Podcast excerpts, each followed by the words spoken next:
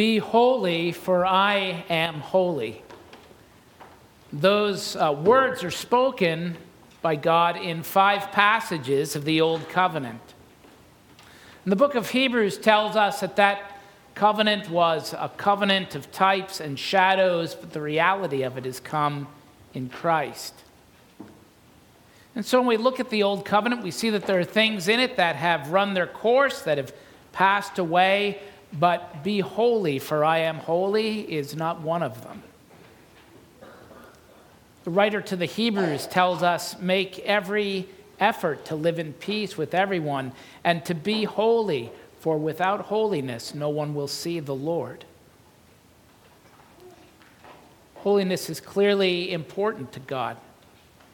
But, but what is it exactly? What is holiness? Is, is holiness found in being expert rule keepers and adopting a superior attitude to the unwashed masses around us? That's what many of the Pharisees thought. Is holiness to be found in the austere treatment of one's body? That's what some in the church at Colossae thought. Is holiness found in uh, girls and women wearing dresses and men being clean shaven and having proper haircuts? I could take you to a church not far from here that would hand out sheets of paper to tell you that that's what holiness is. Is holiness found in refraining from social dancing and going to the theater? In the late 19th and 20th centuries, there would be many pastors who would have told you that. What exactly is the holiness that God calls us to? The holiness apart from which he says we will not see him. Well, there's a clue in the Old Covenant in that call, in the phrase that he says, Be holy, for I am holy. And what sits in the shadows of the old covenant comes to full light in the new covenant. I'm reading today from Peter's first letter, the first chapter, verses 13 through 16.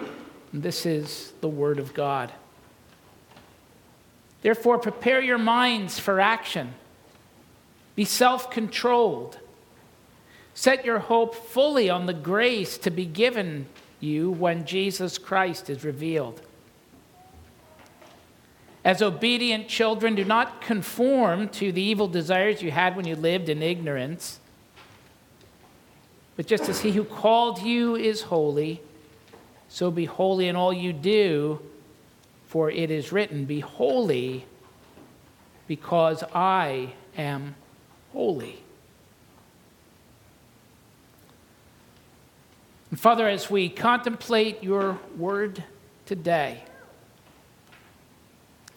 uh, Father, grant us in the world in which you've placed us to be as your word uh, calls us here, says that we are children of obedience. Through Christ our Lord, we pray. Amen. If it is to holiness that we're called, it's important that we understand what holiness is. And Peter begins by telling us that we will not attain holiness without an inner effort. And you note that uh, Peter says here, he starts this passage, as I've read it here, verse 13, with the word uh, therefore.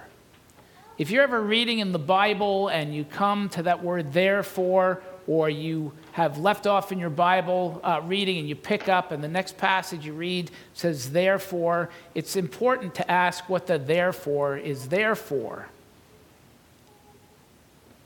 Because what therefore always means is, in light of what I've been saying, in light of what's come before, in light of the things that I've told you, therefore, I now tell you this. And so, what has Peter told us before? Well, he's told us that we are exiles here, that we have been scattered throughout the nations of the world, that none of them are our home, that we have nothing here of any lasting value or permanence, but we have a now unseen inheritance that's waiting for us that is imperishable, that's unspoilable, that's unfadable.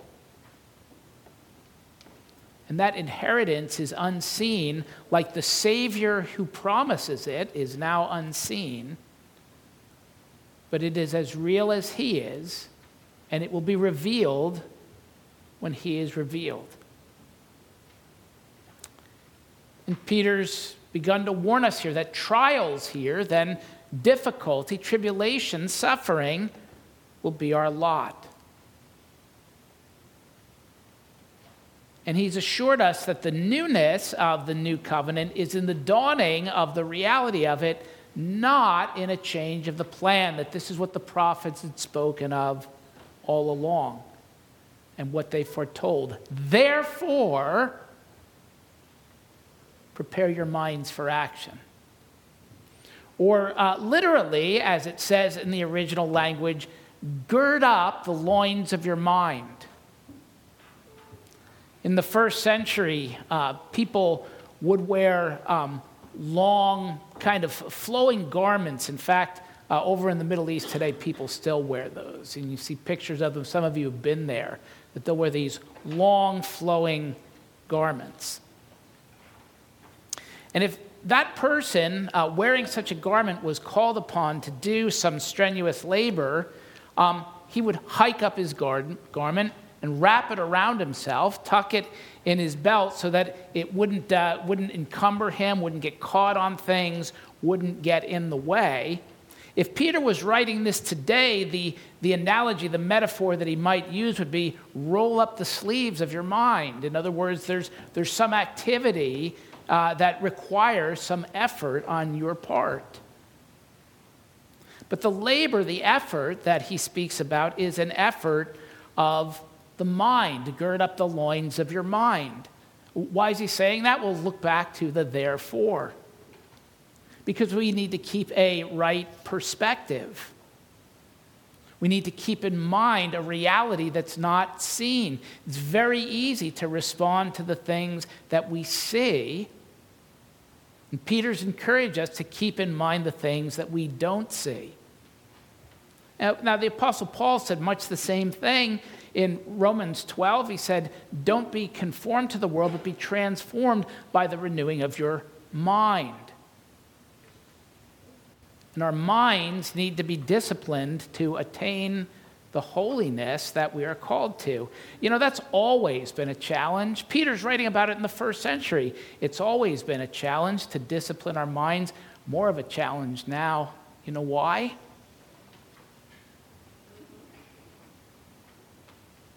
That pull our thoughts this way and that. My, my, my good friend Larry Baker was here the other day and he got a text and he opened his flip phone and you know, I thought my, my brother Larry is either behind the times or he's a spiritual genius. And, and we've, we, we've, we've got these, these things that pull our minds in all kind of different directions. And it's very hard for us to discipline our minds. We're pulled this way and that. When I was a, when I was a, a young Christian, I can remember um, pastors of churches that I went to uh, scoffing at the variety, some of you who are old enough to remember this, the variety of left wing conspiracies that were out there. Today, many evangelical Christians fritter away their time doing nothing but being pulled this way and that by right wing conspiracies. My old friend Mike Bauman, who uh, um, died sadly too early and ended his career teaching at Hillsdale College, used to say, A negative of Satan is not a picture of Jesus. A negative of Satan is not a picture of Jesus. Seminary professor and uh, former missionary to a very hostile part of Asia, Elliot Clark, It said that he was shocked when he returned to America.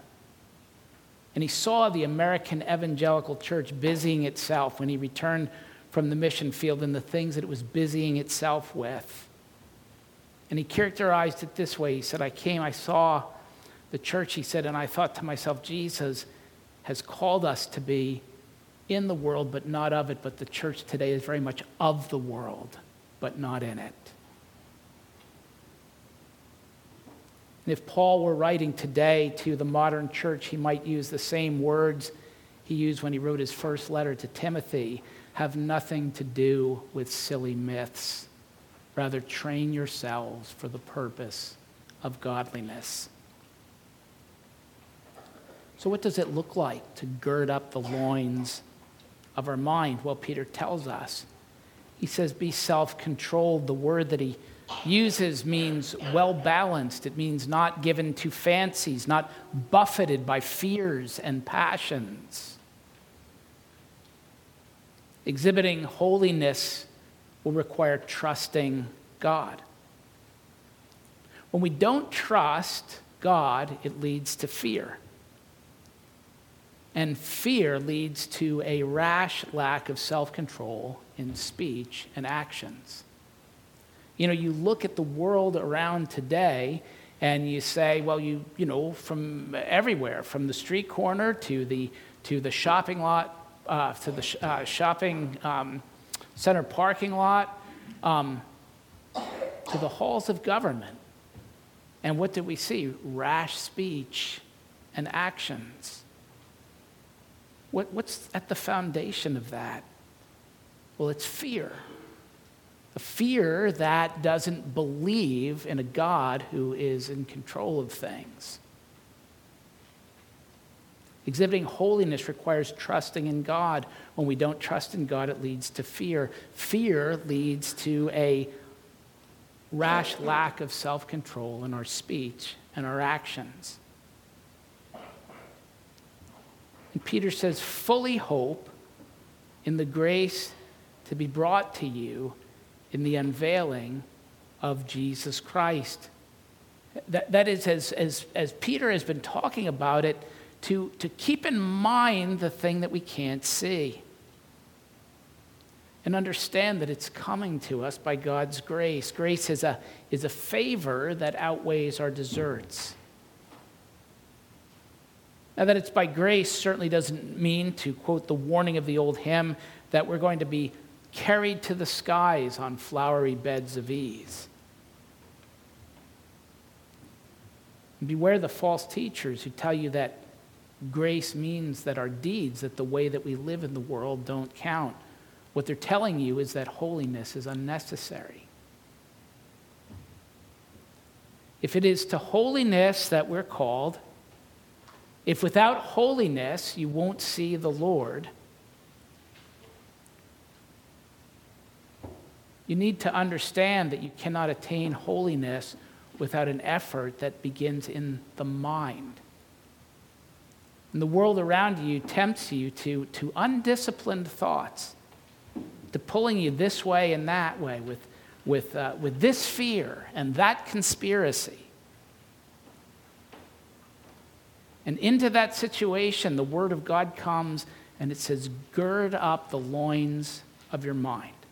Gather your thoughts, tuck them in. Prepare your mind for what you will think about and how you'll think about it. And that's not just a one and done thing. It's not a thing that, well, uh, yep, I read this five years ago. Peter told me to do that, so I did it, and I'm done. You know, if you've ever worked with your sleeves rolled up and you're doing strenuous work, you know that you have to periodically roll your sleeves up again. If you've girded your loins and you're working, um, I don't have the experience, but I imagine that things would become untucked, and you have to continually be girding up your loins. Girding up the loins of your mind is something you have to do every day, every morning, and will require you to do it several times throughout the day. True holiness requires inner effort. It also requires recognizing and avoiding the dangers to it. Now, Peter's writing to those whom he assumes to have been begotten again to a living hope through the uh, resurrection of Jesus Christ from the dead. And he tells us, he'll tell us down in verse 22, that being begotten again has been the result of not a perishable seed, but an imperishable seed. You know, when a human being is, is naturally conceived, naturally begotten, uh, certain characteristics we know now are, are set in their DNA. There's a, there's a unique DNA that develops, and there are certain characteristics set in that uh, DNA when a person is supernaturally begotten again, there are certain characteristics that are set in their spiritual DNA. And one of those characteristics is obedience.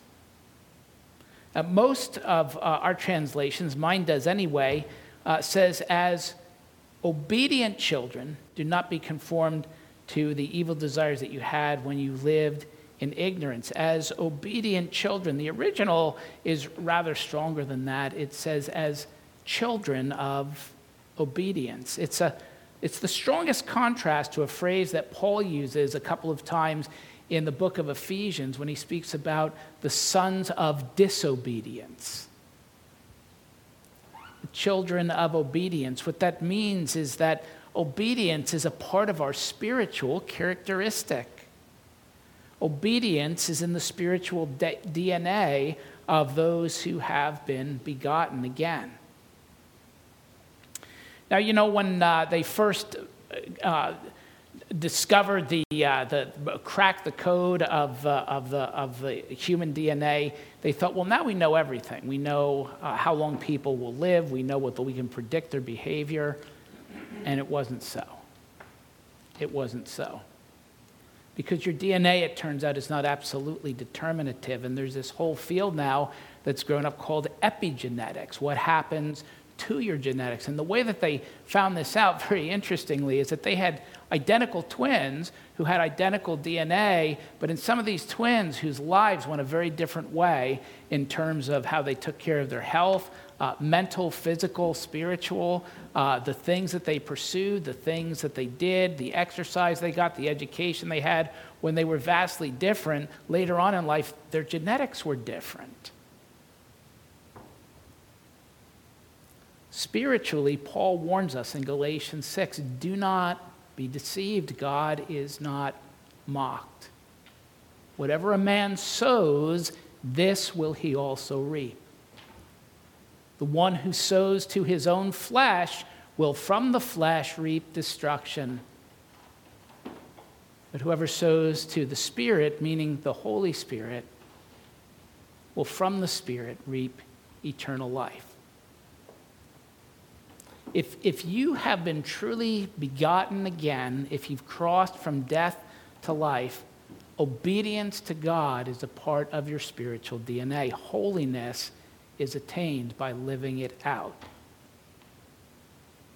Paul says in Romans 12, do not be conformed to the world. Peter says here, do not be conformed to your former desires. Now, uh, my translation says to your formal to your former evil desires, but the text doesn't actually say that. It just says the desires that were yours, your former ones, before you came to know Christ.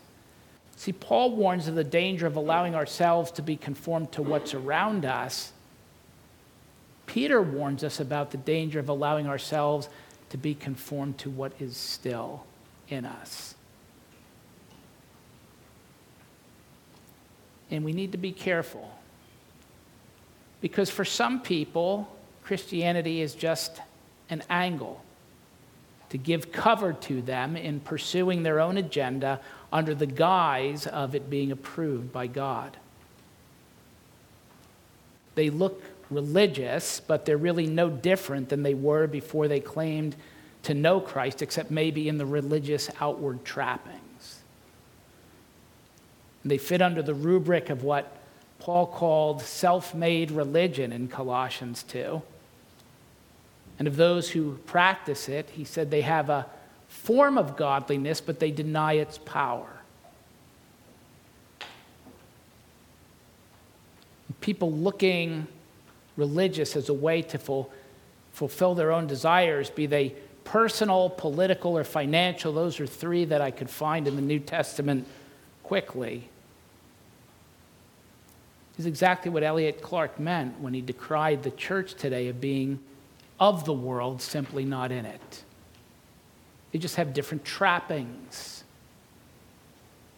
And externally and superficially, they may look different, but internally and substantively, there's no difference in their lives than there was before they claimed to have known Christ. Paul's letter warns us to beware of the dangers to holiness uh, that are external. And Peter warns us of those dangers that are both external but internal as well. Without holiness, no one will see the Lord. Attaining holiness, Peter's told us, requires an inner effort. And we've seen that attaining holiness requires avoiding certain dangers. But, but what is it? What is holiness? Is it adopting a, a better behavior than we had before or a, or a superior attitude toward the unwashed masses? Is, is holiness found in bodily austerity? Is it found in a certain hairstyle or clothing style? Is holiness found in avoiding dances or the theater? Uh, if it is to holiness that we are called, we need to understand what holiness is. So, what is true holiness? Well, have you seen it yet? You know, sometimes this happens to me that I'll think about something and then go on and do something else, and I'll have an aha moment. And so, maybe you did here when you heard the phrase, we've seen it five times, or it occurs five times in the Old Covenant, and Peter repeats it here Be holy, for I am holy. Human beings were created in the image of God to be like God. Do you ever notice in the book of Genesis, it's a, it's a fascinating thing that we have the, the creation of the animals and again and again, it says, after their kind, after their kind, after their kind. When it comes to human beings, it doesn't say, and they were created after their kind. It says they were created in the image of God, to be like God. So, what is God like? Well, the Taliban think that they know, and that's why they behave the way they do. Do you know that in the, in the 2010s after 9 11, I had one pastor say to me, the Taliban have the right agenda and the right methods, they just have the wrong religion. It tells me a lot about what that man thinks God is.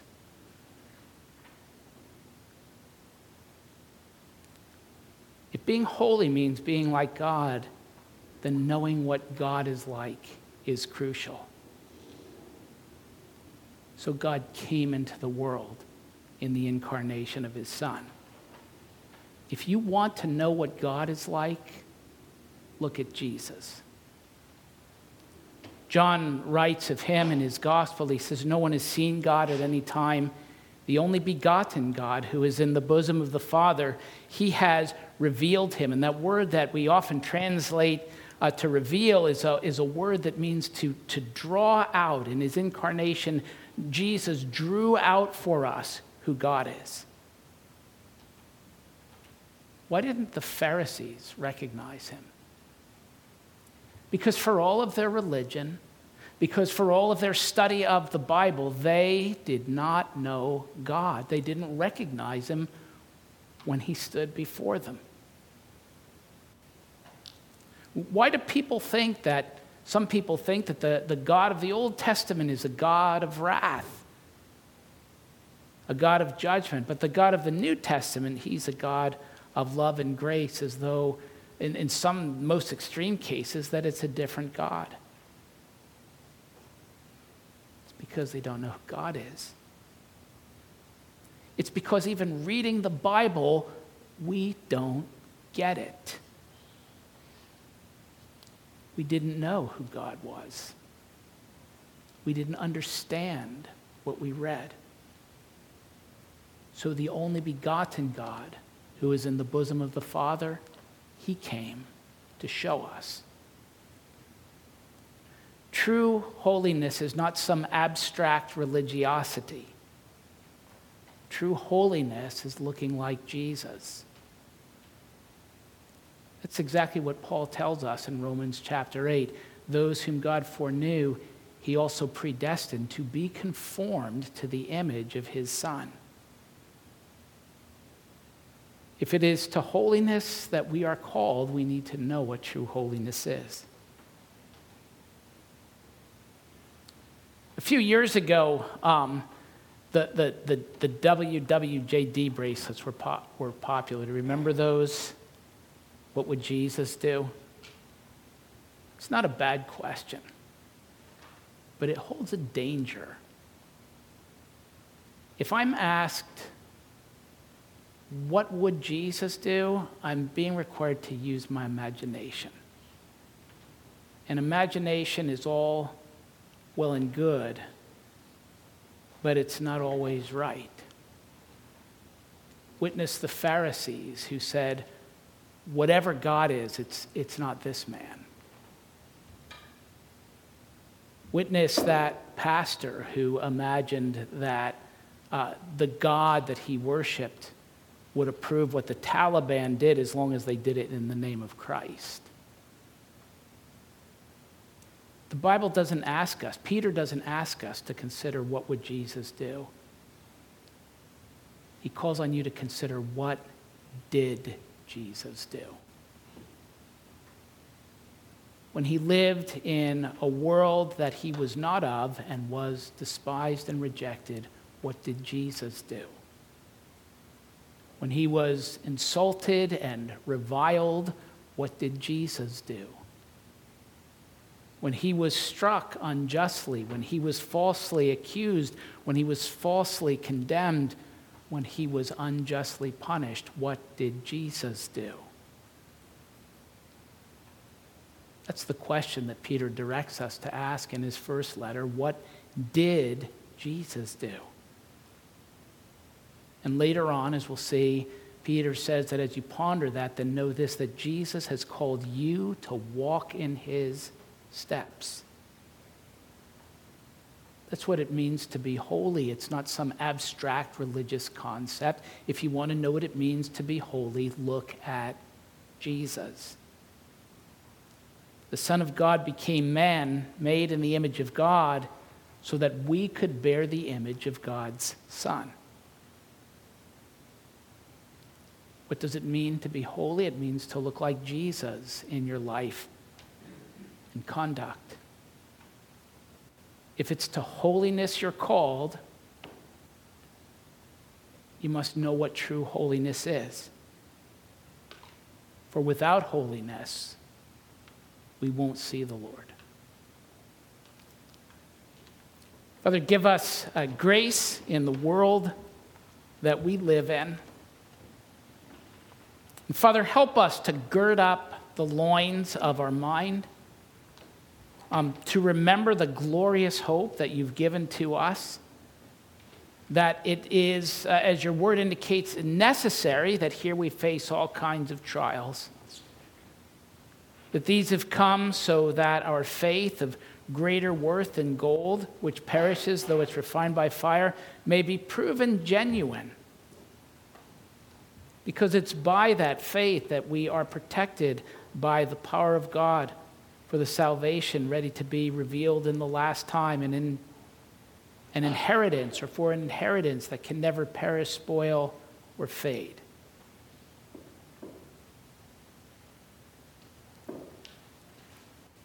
And Father, as our lives reflect Jesus, as we grow in your holiness, may you, O Lord, be glorified and honored. And as it was in the first century, uh, may it be in ours that the, the beauty of Jesus would attract others to him for your greater glory and praise. Amen.